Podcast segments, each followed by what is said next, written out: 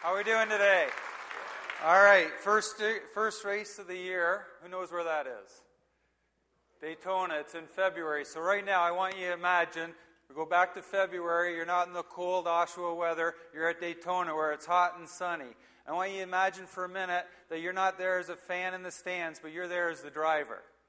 You got your race suit on. You're behind the stage. Nobody can see you from the grandstands. And as you look around, you see all the famous drivers you see on TV every Saturday or Sunday. You see the TV cameras, the radio announcers, everybody getting last minute sound bites, things like that. Then the NASCAR officials line you up according to your qualifying position.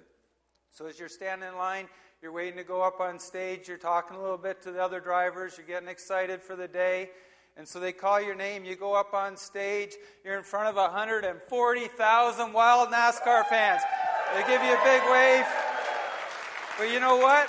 It's not even that loud because nobody's ever heard your name before. So you give the big wave, you shake hands with the dignitaries, then you come off stage, and then you might be met by the motor racing outreach chaplain.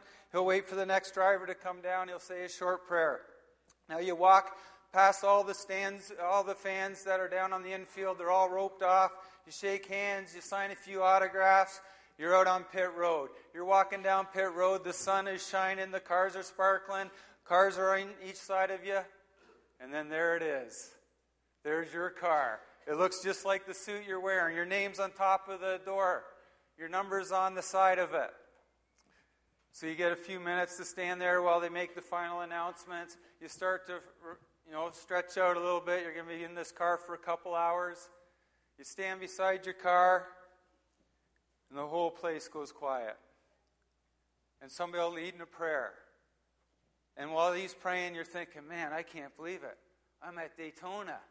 How long have I waited to be here? This is the biggest race of my life. And you're thinking, man, how fortunate I am. A dream finally coming true. But then you also remember you're going to be going almost 200 miles an hour with 42 other cars that all want to win and all want to be in front of you. and you've seen the wrecks on TV. And so you're just thinking, Lord, keep me safe.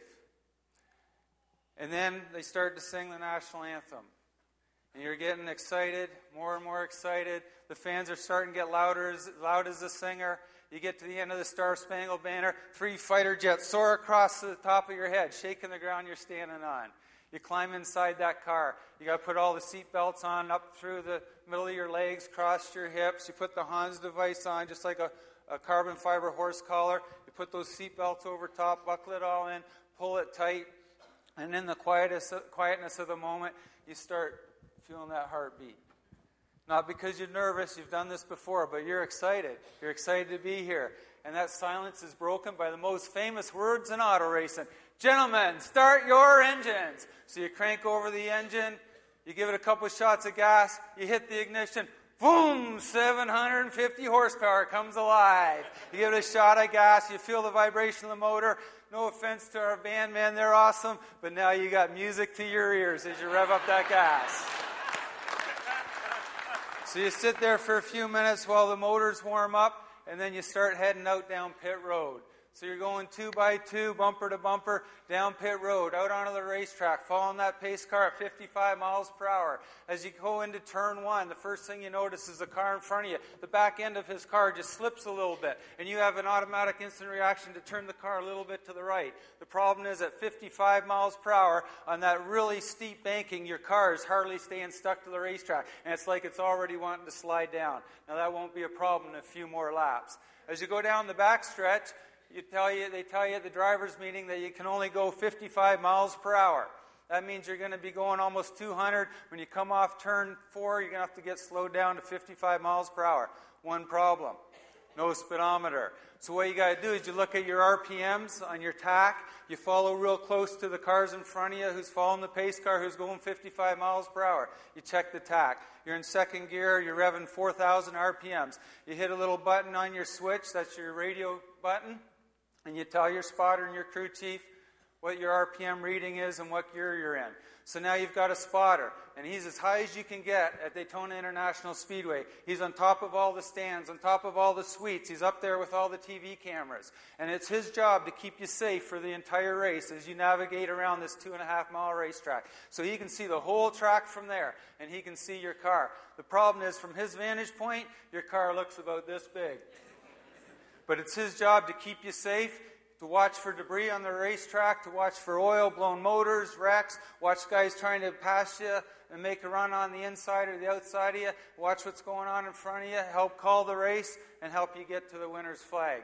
So as you're going down for your second lap now, still warming up, you've got your pit road speed, you've checked in with your spotter, you've checked with your crew chief, you thanked all your crew for working for two months during the winter to get this car ready and get you in the race and now you're coming to the green flag. You're in the middle of turns three and four. You got your foot on the brake and the foot on the gas. You want to stay tucked up under the bumper of the car in front of you. You want to get the RPMs high. You want to get a good start. And as you look out the front windshield, you look as far ahead as you can see, and the view's blocked by the roof of the car. You got such steep banking, you can see the car in front of you.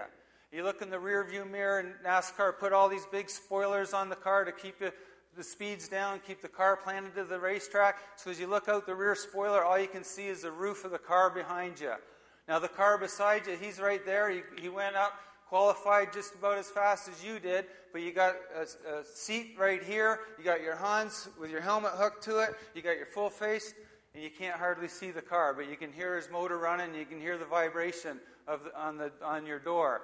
So there's 43 cars in this race right now, and you can see about two of them. and so you stop and you think for a minute.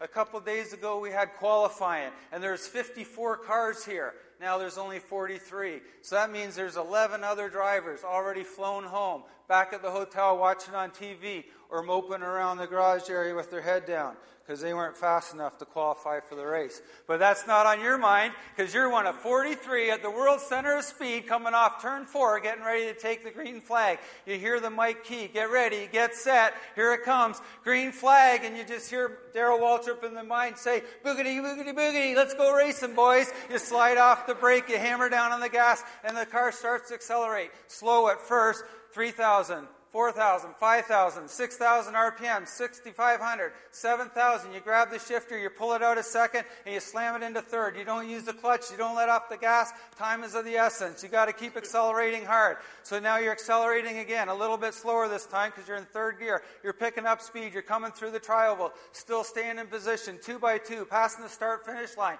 coming down into turn one. You pull it down into fourth gear. You're down to about 4,500 RPMs. The motor's lugging, trying to gain speed. You go into the turn one for the first time and you realize it rained last night. There's no rubber on the racetrack. Your tire pressures are low. Your tires are cold. And as you drive into the corner, you're watching the car in front of you wave. You're watching them go like this, and you automatically you start sawing on the steering wheel, holding onto that car, keeping your foot to the floor, and you're accelerating all the time through one, through two. You come off two, and you're still accelerating. It's two wide, three wide, four wide. Everybody's already wanting to win the race, and you're trying to find the right line and get in the in the in the quick draft you're already going probably close to 165 and still accelerating. So you look for the guy in front of you, and you're stucking up behind him, and then all of a sudden you're feeling the, the draft of the cars beside you pulling you to the right. Another draft coming to the left, you're pulling to the left. And so you're turning left and right just to go to a straight line. You're coming into turn three now, you're almost at 185 miles per hour. As you turn off the straightaway into the corner, the racetrack falls out from underneath you. The car slams down. Your rear end says, let off the gas.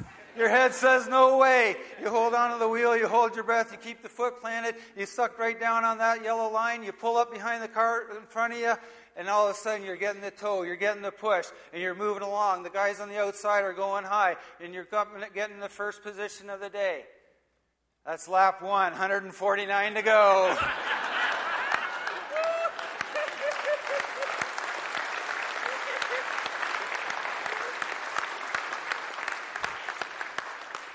You believe that you get paid to do that? so I was born in Oshawa, Ontario, and uh, lived here for a while. Then we moved to Hampton, and um, when I was a kid, I got good rewards for doing well in school. Remember those days?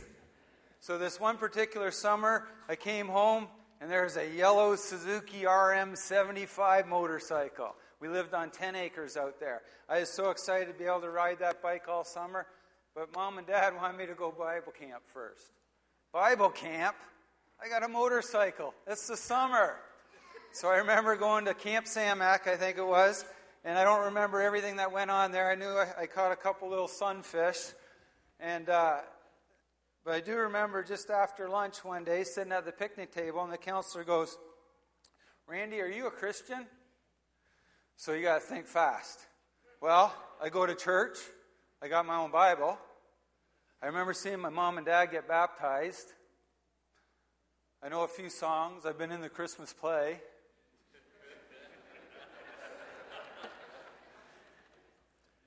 so, kid in Canada Watching a couple races on TV a year, Daytona 500 and Indy 500. Something about watching that Daytona 500 just put a fire in me that I wanted to be a race car driver.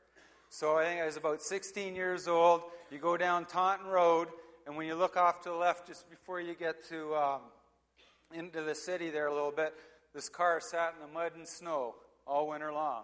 So spring was coming, and my neighbor and I went and we knocked on this guy's door Simon Bierstakers. and we asked him if we could buy that car. We got him down to a thousand bucks, so that was five hundred dollars each.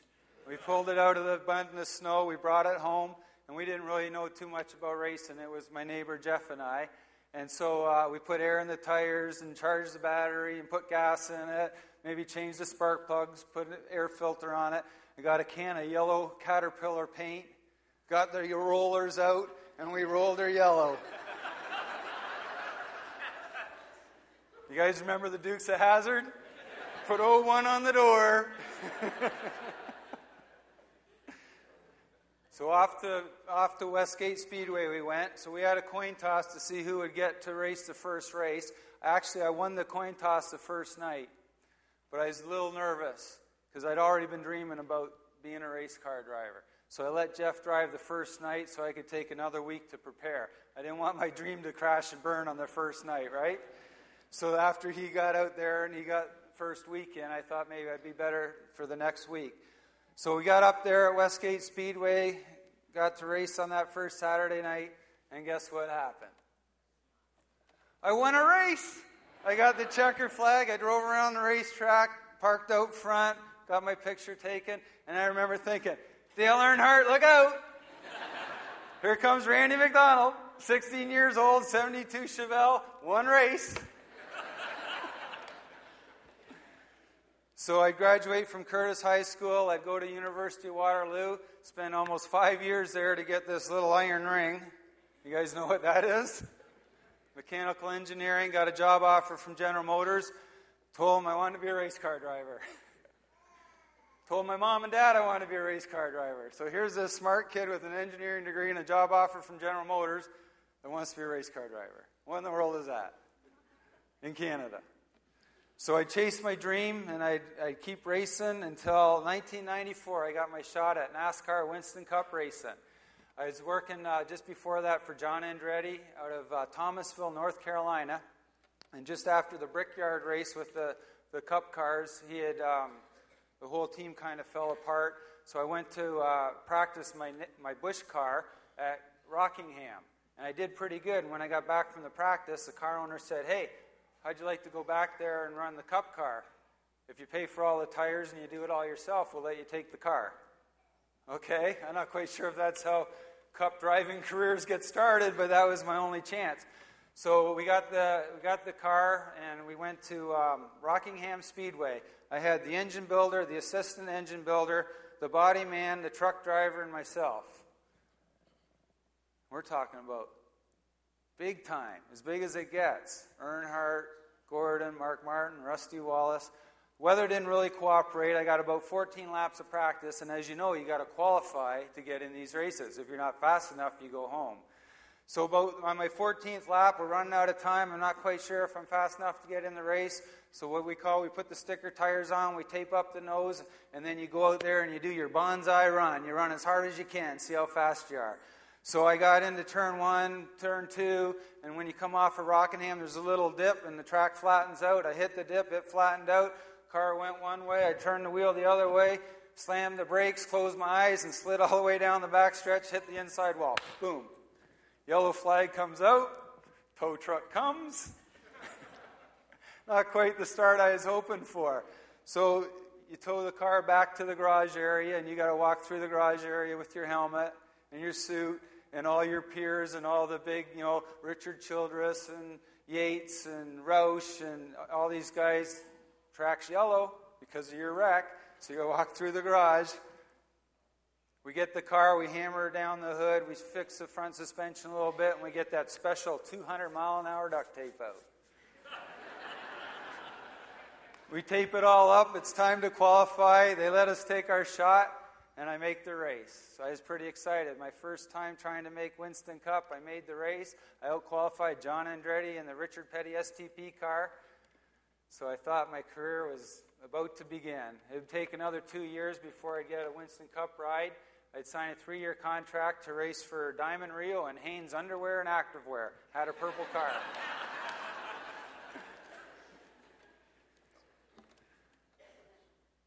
so let's see, it's about 17 years to get there, three year contract, and a funny thing happened. I was with an underfunded team. I had to do a lot of the work myself, hired a few people, had a $2,000 a week payroll for all my people. And uh, so while I proved to myself that I could race at that level, simultaneously I proved to everybody else I couldn't. So I wasn't able to keep my job. So then I had a time to try to figure out what the next step was. But I love racing. I knew I could do it. I knew I could keep working at it. You guys remember in 2001? 2001 was when Dale Earnhardt got killed. Well, we were racing in the truck series. We'd finished sixth at Daytona the year before. We had our own truck team now. And so, about 23 laps into the race, the car, uh, we're running three, three in a row probably running about 15th, so there's some cars in front of us and a whole bunch behind us. So we figure we're pretty safe, just the three of us, and we don't want to be part of any big accident, right? But the guy that was just in front of me hit the apron, went sideways, came sliding right up in front of me, and you don't slow down very fast at almost 200 miles an hour. So I hit that car, and uh, as a result of that, Earnhardt was killed. Um, well, not as a result of that, but the same weekend, Earnhardt was killed on the Sunday, two days later. I'd find out that week that I had a serious problem. I had three herniated discs that were pushing on my spinal cord. I'd get to the next race, the second race of the year. I was sponsored by Left Behind. You guys ever read any of those books? So I was pretty excited. Hey, I got I got this Christian book company to sponsor me. I'd get to the racetrack, find out that I wasn't able to race the truck because of, of this neck injury. So I'd go to Miami Hospital. They did more X-rays, checked it all out. So what ended up happening in 2001 is I ended up having to have neck surgery. So they went in the back here and they cut all this out. And what they do is they, they saw through the vertebrae, they pry it open, and then they stick donor bone in there because they wanted to open up the neck canal so the, the, uh, ver- the, um, the disc wouldn't be pressing on the spinal cord. So I can't explain the excruciating recovery of that. When I went in the operating room, I could hear all the power tools, you know, the drills and the saws before I went under. The surgeon, he's a really good surgeon, and he said, Well, there's only less than 1% chance that something could go wrong. Less than 1% chance? I'm an engineer. That's like 1 out of 100. That's not good enough odds. How much less than 1%? So I had the fear, you know, if they just nick the spinal cord a little bit, you know, I could be worse off than when I was.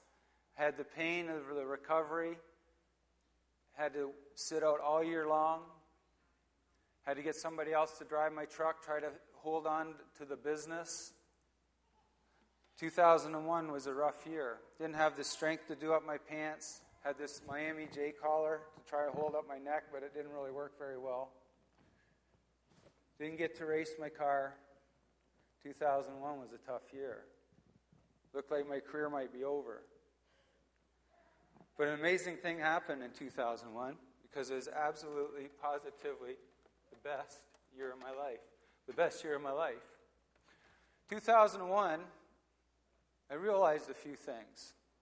If you had asked me earlier on in my career, you know, what are my priorities? Well, God first, family, and then everything else. And I knew enough as a believer that you know, go to church, give a tithe, don't take the Lord's name in vain, don't cheat, don't lie, don't steal. But really, I wasn't a very good person. And really, I wasn't a very good dad. And really, I wasn't a very good husband. And really, I wasn't a very good Christian. 2001, it's like God asked me, Do you love me? See, there's that Bible verse that says, God will give you the desires of your heart, right? The desire of my heart was to race. The desire of my heart was to be the best race car driver. The desire of my heart was to be able to win a NASCAR championship, stand on stage, wave to the fans, thank the sponsors, and be able to thank God for giving me my dream and giving me my desires and my passions and my pursuits. But something about being incapacitated, something about the pain, something about the fear, God used that. So, yeah, back at Camp Samak, when I was asked if I was a Christian, I made probably the most important decision in my life. Because even though I had my own Bible, even though I sung in the choir once or twice, even though my mom and dad were Christians, I realized I never made that decision. So on that day, I did accept Christ as my Savior. I did accept Christ as my Savior, had my ticket to heaven, right? But in 2001, I realized for the first time I never accepted Christ as my Lord and Savior. I never accepted Christ as my Lord and Savior.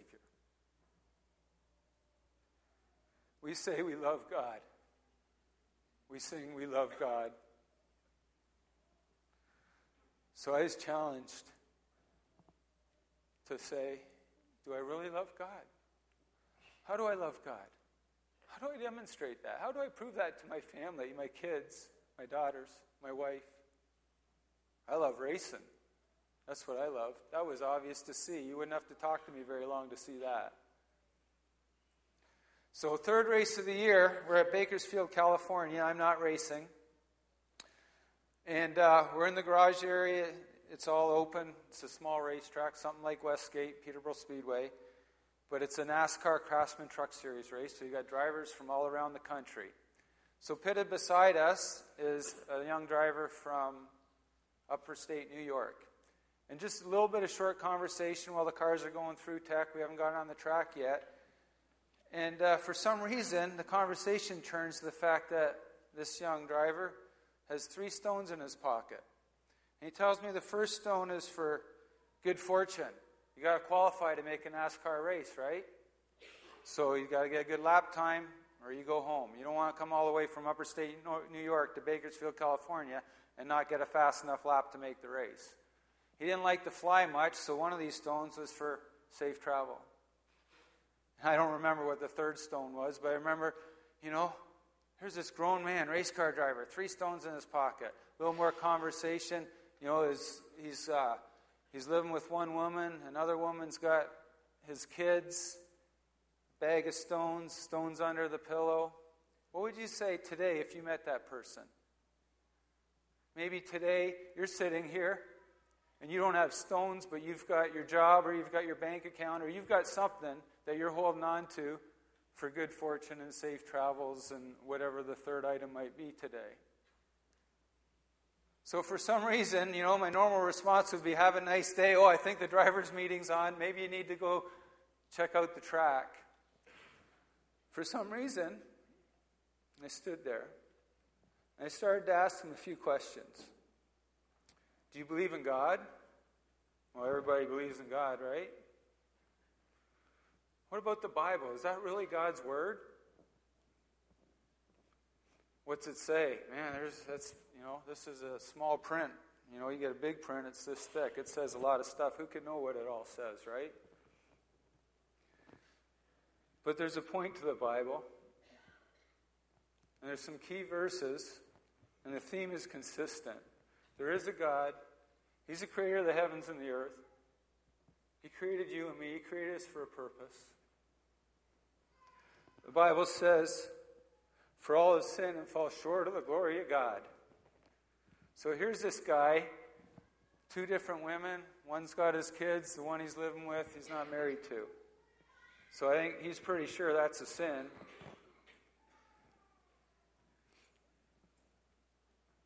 Falls short of God's standards. Yeah, we do that. We want to live our own life our way. We don't want God to tell us how to do it, right? We just want God to bless us in what we do. For all have sin and fall short of the glory of God. The Bible goes on to say that the wages of sin is death. So if we want to live our life our way, that's a sin against God. Because obviously He's not our Lord and Savior at that point. We all know we're going to die one day. Maybe today, maybe next month, maybe next year, maybe a long time from now, but we don't know when. So we sort of accept that. The Bible says that if we die in our sin separated from God, there's a second death, a spiritual death. We die separated from God. The Bible says there's a heaven and a hell, and if we die in that condition, we go to hell.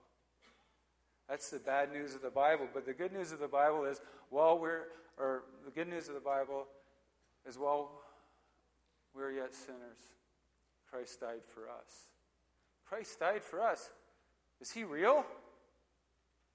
Is he real? Or was he the Son of God? Was he just a teacher?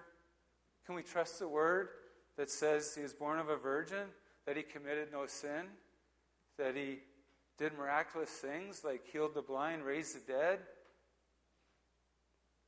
He went to the cross, died on the cross, buried, didn't stay buried, rose again. Did that really happen? John 3:16 For God so loved the world that's you and me that he gave his only begotten son that's the Lord Jesus Christ that whosoever believeth in him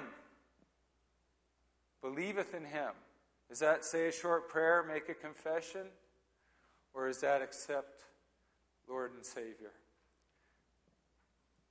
shall not perish shall not perish, go to hell, but have everlasting life. That means when we die physically, we can live spiritually forever and ever. So, I shared this four simple biblical truths, four simple verses with this man at the racetrack in our hauler, and something happened. God took the truth of His word, spoke to this man's heart. This man made a prayer on his own. Before we went into the trailer to discuss that sort of thing, we left the stones at the back of the hauler. When he was done praying, he got up with a step. We went out to the back.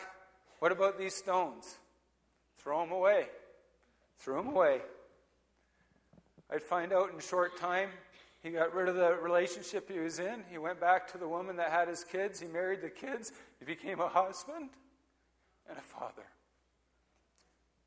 Evidence that God changes lives. And God changed my life. So the prayer became instead of, I want to be a race car driver, I want to win races. God, give me the desires of my heart. God changed me to give me that glimpse. What if? What if my desire was to please God? What would happen? What would be the difference? What would be the difference? Well, the difference is you won't be ashamed of the gospel. The difference is when somebody asks you if God's real in your life, you'll be able to tell them, what God's done in your life. The difference is when people hear the gospel, they hear your testimony, they can make a decision to accept it or reject it.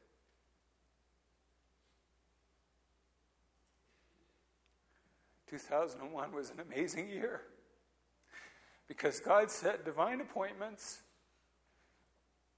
and I was able to be there and participate as He did amazing things. If only it could stay like that all the time.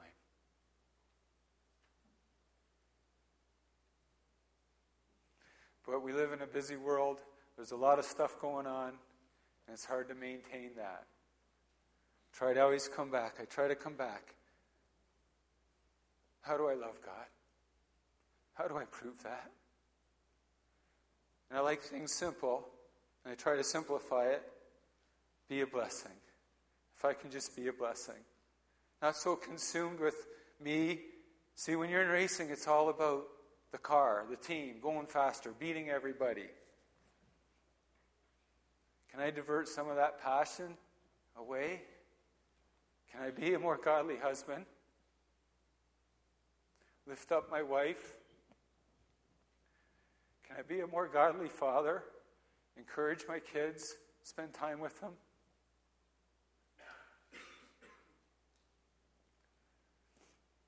So last time I was in Oshawa, March 07, and we were here celebrating my dad's life.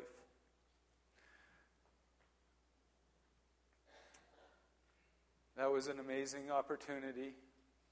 As my dad passed from this life, to experience again God's working in my life, to lose my dad, and again, know without any doubt, without any doubt, that God loves me.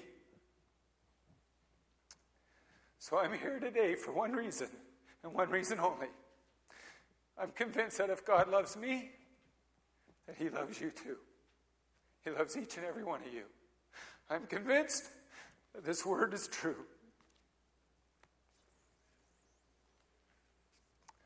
And I'm convinced that God is so honorable that He'll give us the opportunity to make our own decision.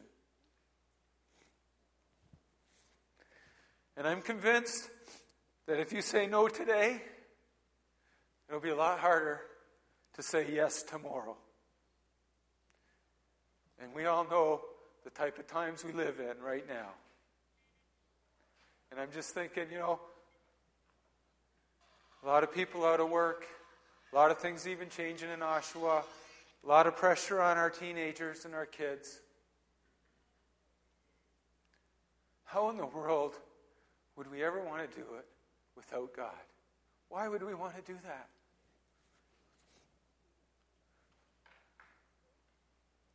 So, use my dad's analogy. If you've never made this decision, just imagine for a minute that you have cancer. There's no hope, no more surgery, no more chemo, no nothing. You're done, your days are numbered. Well, here's an analogy of what it means to accept Christ as Lord and Savior. Pretend now we can hook you up to a machine, and then I'll get hooked up to that machine. And we'll flip the switch. And when we flip the switch, all your cancer cells will come out of you through the machine and into me. And then all my good cells simultaneously will come out of me through the machine and into you. When the process is over, you have no more cancer cells, you have all good cells. You live. But what do I got right now? I got all your cancer cells. I die. You see the analogy? We want to live our own life. We want to do things our own way. But if we will acknowledge God, accept the Lord Jesus Christ as Lord of our Savior, Lord and Savior, change our life, try to honor and please and love Him, God does in a miracle. And He takes your sin and, like retroactive, transfers it back to the Lord Jesus Christ. He takes Christ's righteousness and He transfers it to you. That's how it works. Christ died on the cross so our sins could be forgiven. We make that decision, we get Christ, Christ's righteousness. We're adopted into the family of God. We get all the powers of this book, all the promises of this book. And like watching my dad in those last days, where he can make his final prayer Lord, I surrender all. Lord, I'm content and in a little comic relief say, Now come get me. Now come get me. And I can give him a hug And he can hug me hard, 100 pounds, just bones, and pull tight across my back and say, I love you, son. I love you, son. And I can say goodnight.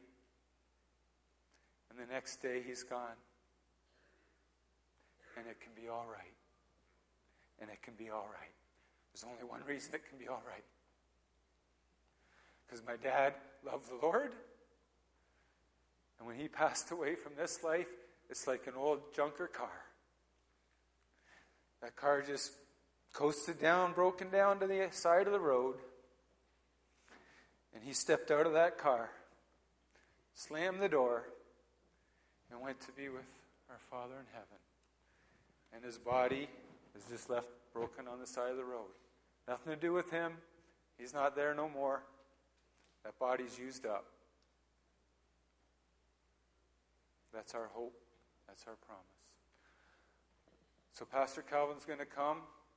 We're going to have a few minutes of reflection, some songs, and the challenge today is two things. If you've never made that decision, it's the best decision.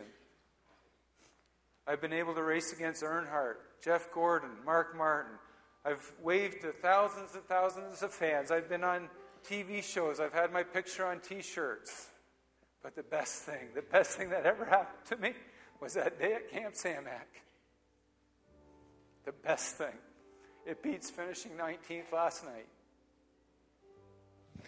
If you've not made that decision, don't leave here today without making it. And then for those of you like me, you can say, I love you, God. You might have your ticket to heaven. You might want to check to make sure it's valid. Do that today. Do that today.